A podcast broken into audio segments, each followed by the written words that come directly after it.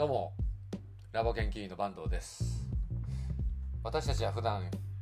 およそ80人のメンバーでご機嫌な人と組織が増えるというミッションで活動しています。このラジオ日報はラボ研究員の方に向けて私の近況などを共有する音声日報です。うちは名乗りで恐縮ですがラボ研究員以外の方もよろしければお付き合いください。ということでですね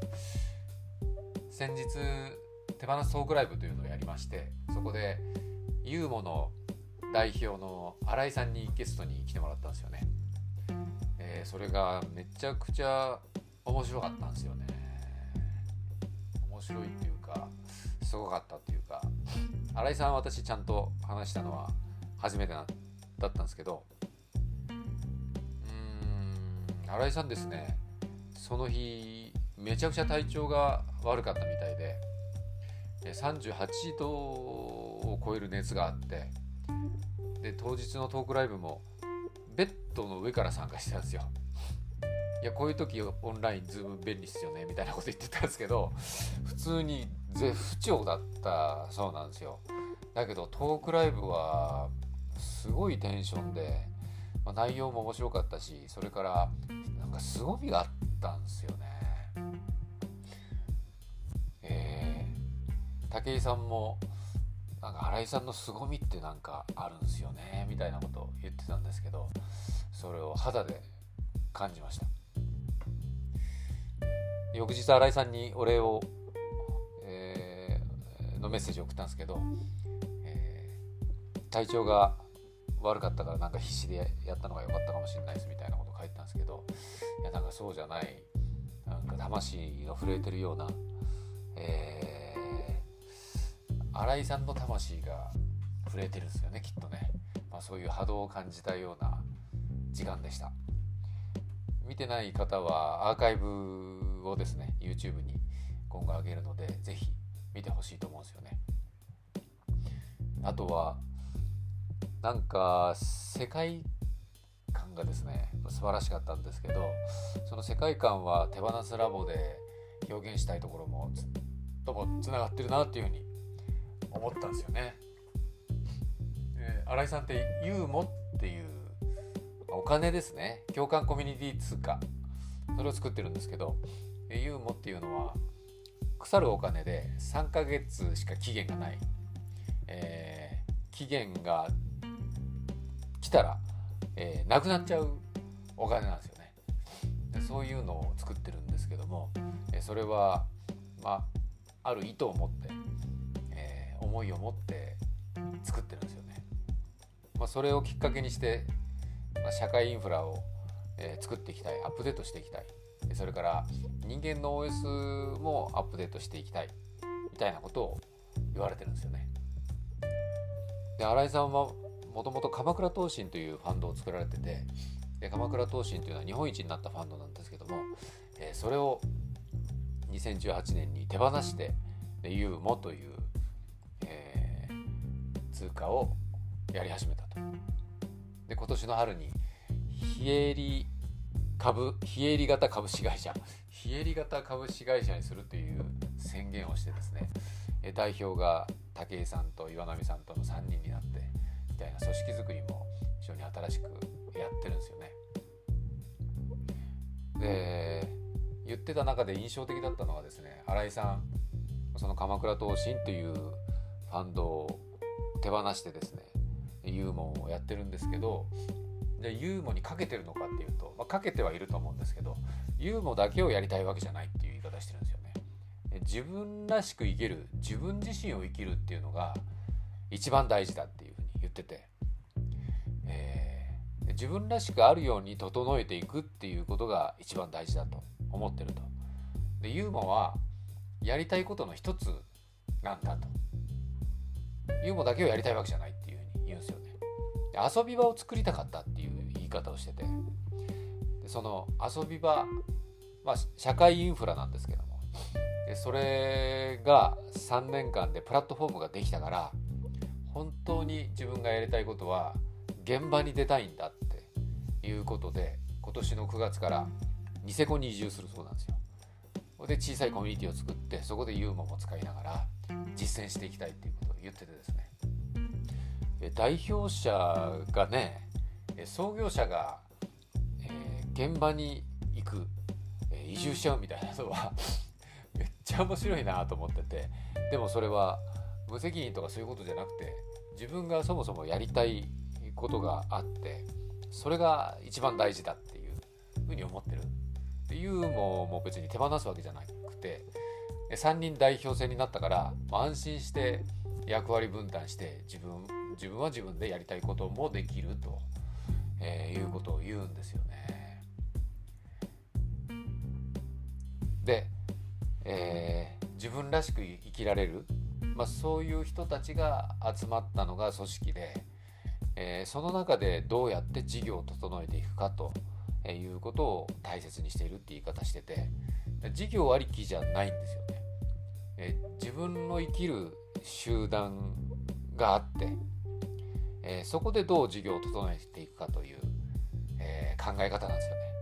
これがですね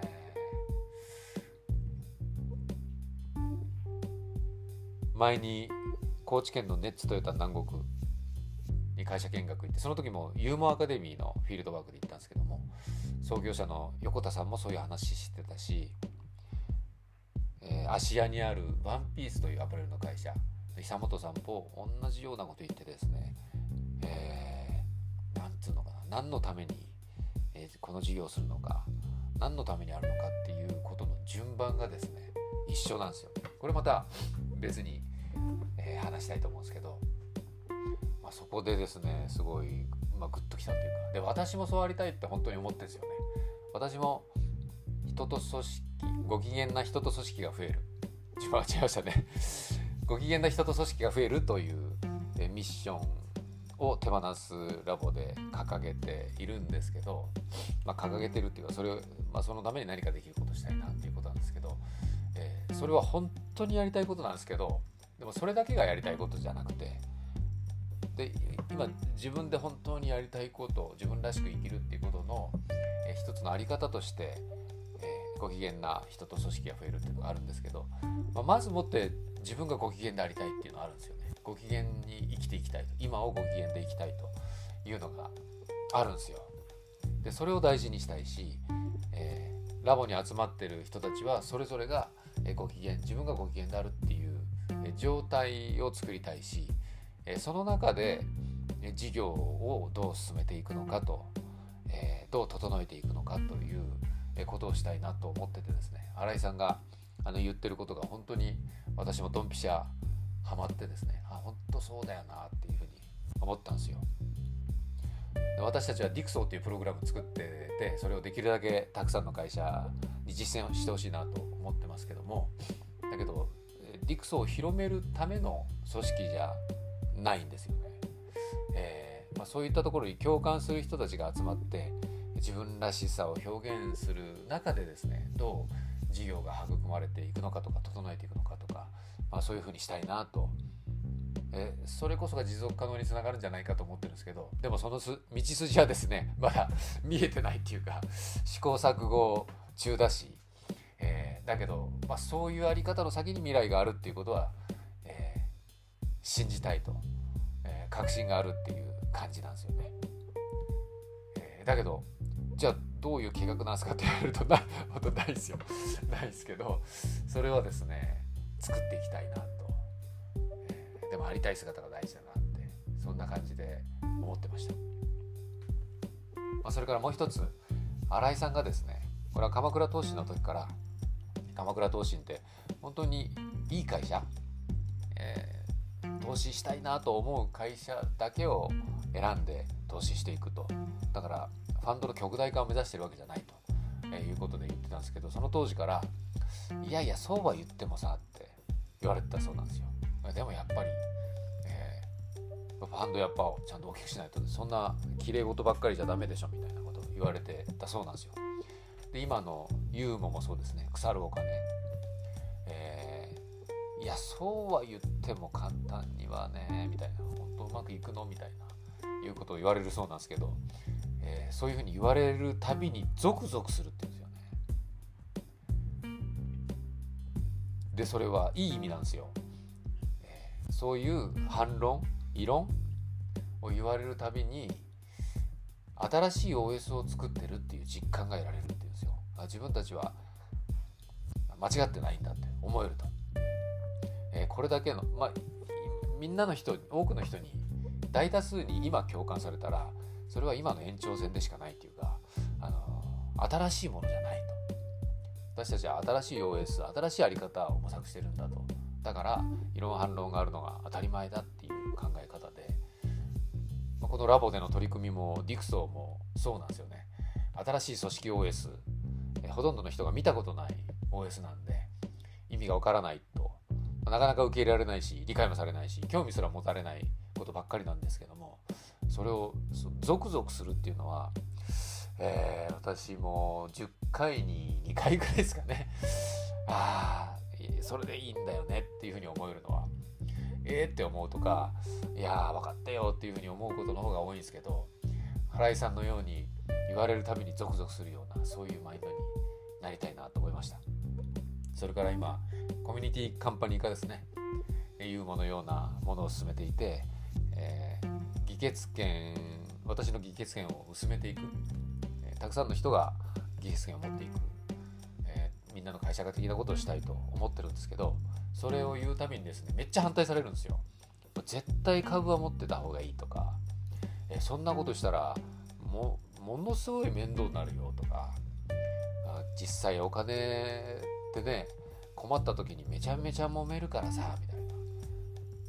大反対されるんですよ。そのためにですね葛藤が 巻き起こるんですよ。私もどうなるか分かんないし実際にそうなるかもしんないしやってみないと分かんない。しなんか確信があってやってるわけじゃないからね。なんですけどえー、ゾクゾクするっていう感覚を新井さんのように持ちたいなと。あやっぱこれでいいんだよねっていうふうに、まあ、そういうような確信強さ、まあ、それを持っていきたいなと。思ったのが私の個人的な感想でした。えー、ユーモアですね手放す系ラボラトリーでも代理店になってるので、えー、使えるんでですねあでそのこの前ね、えー、トークライブの後、えー、寄付をですね募ったらユーモだけで1万6000円ぐらい来てそれ以外にもペイパルでも受け付けてたんですけどそこでも寄付してくれる方がいて本当にありがたいっていうかあこういう世界観なんだなというふうに思ったんですよね。そういう世界観を作っていきたいしあここは応援したいと、えー、なんかしたいというふうに思ってもらえるような価値提供とかそういう活動はしていきたいと思いました。以上です。お疲れ様でした。